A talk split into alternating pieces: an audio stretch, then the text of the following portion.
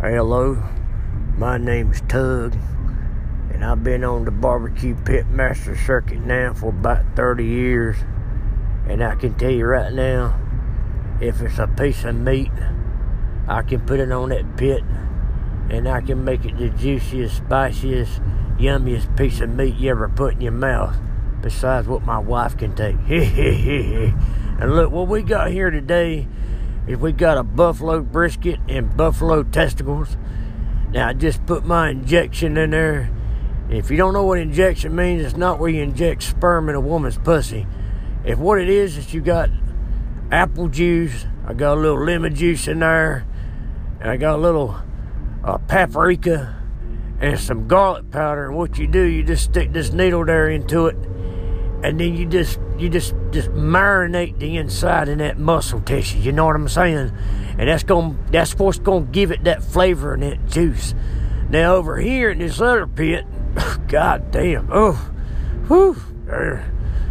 Oh, sorry about that. There's a little bit of smoke there.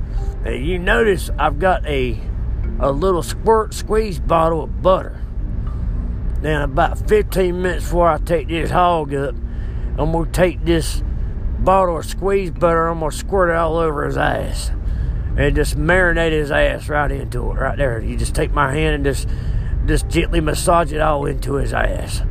And just kind of squirt down his ribs and down that money muscle right there. Cause that, that, that right there, that money muscle what gets you money right there.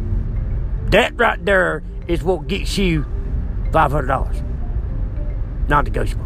But that's, that's just the way we grill around here I'm the most winningest son of a bitch in barbecue, and I whoop any man or woman's ass out here on the circuit.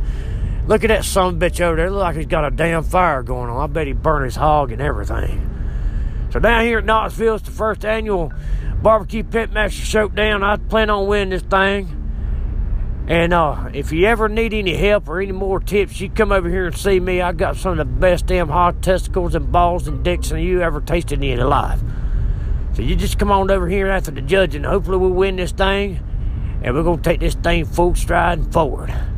Damn, I love bull nuts. And I love bull dick.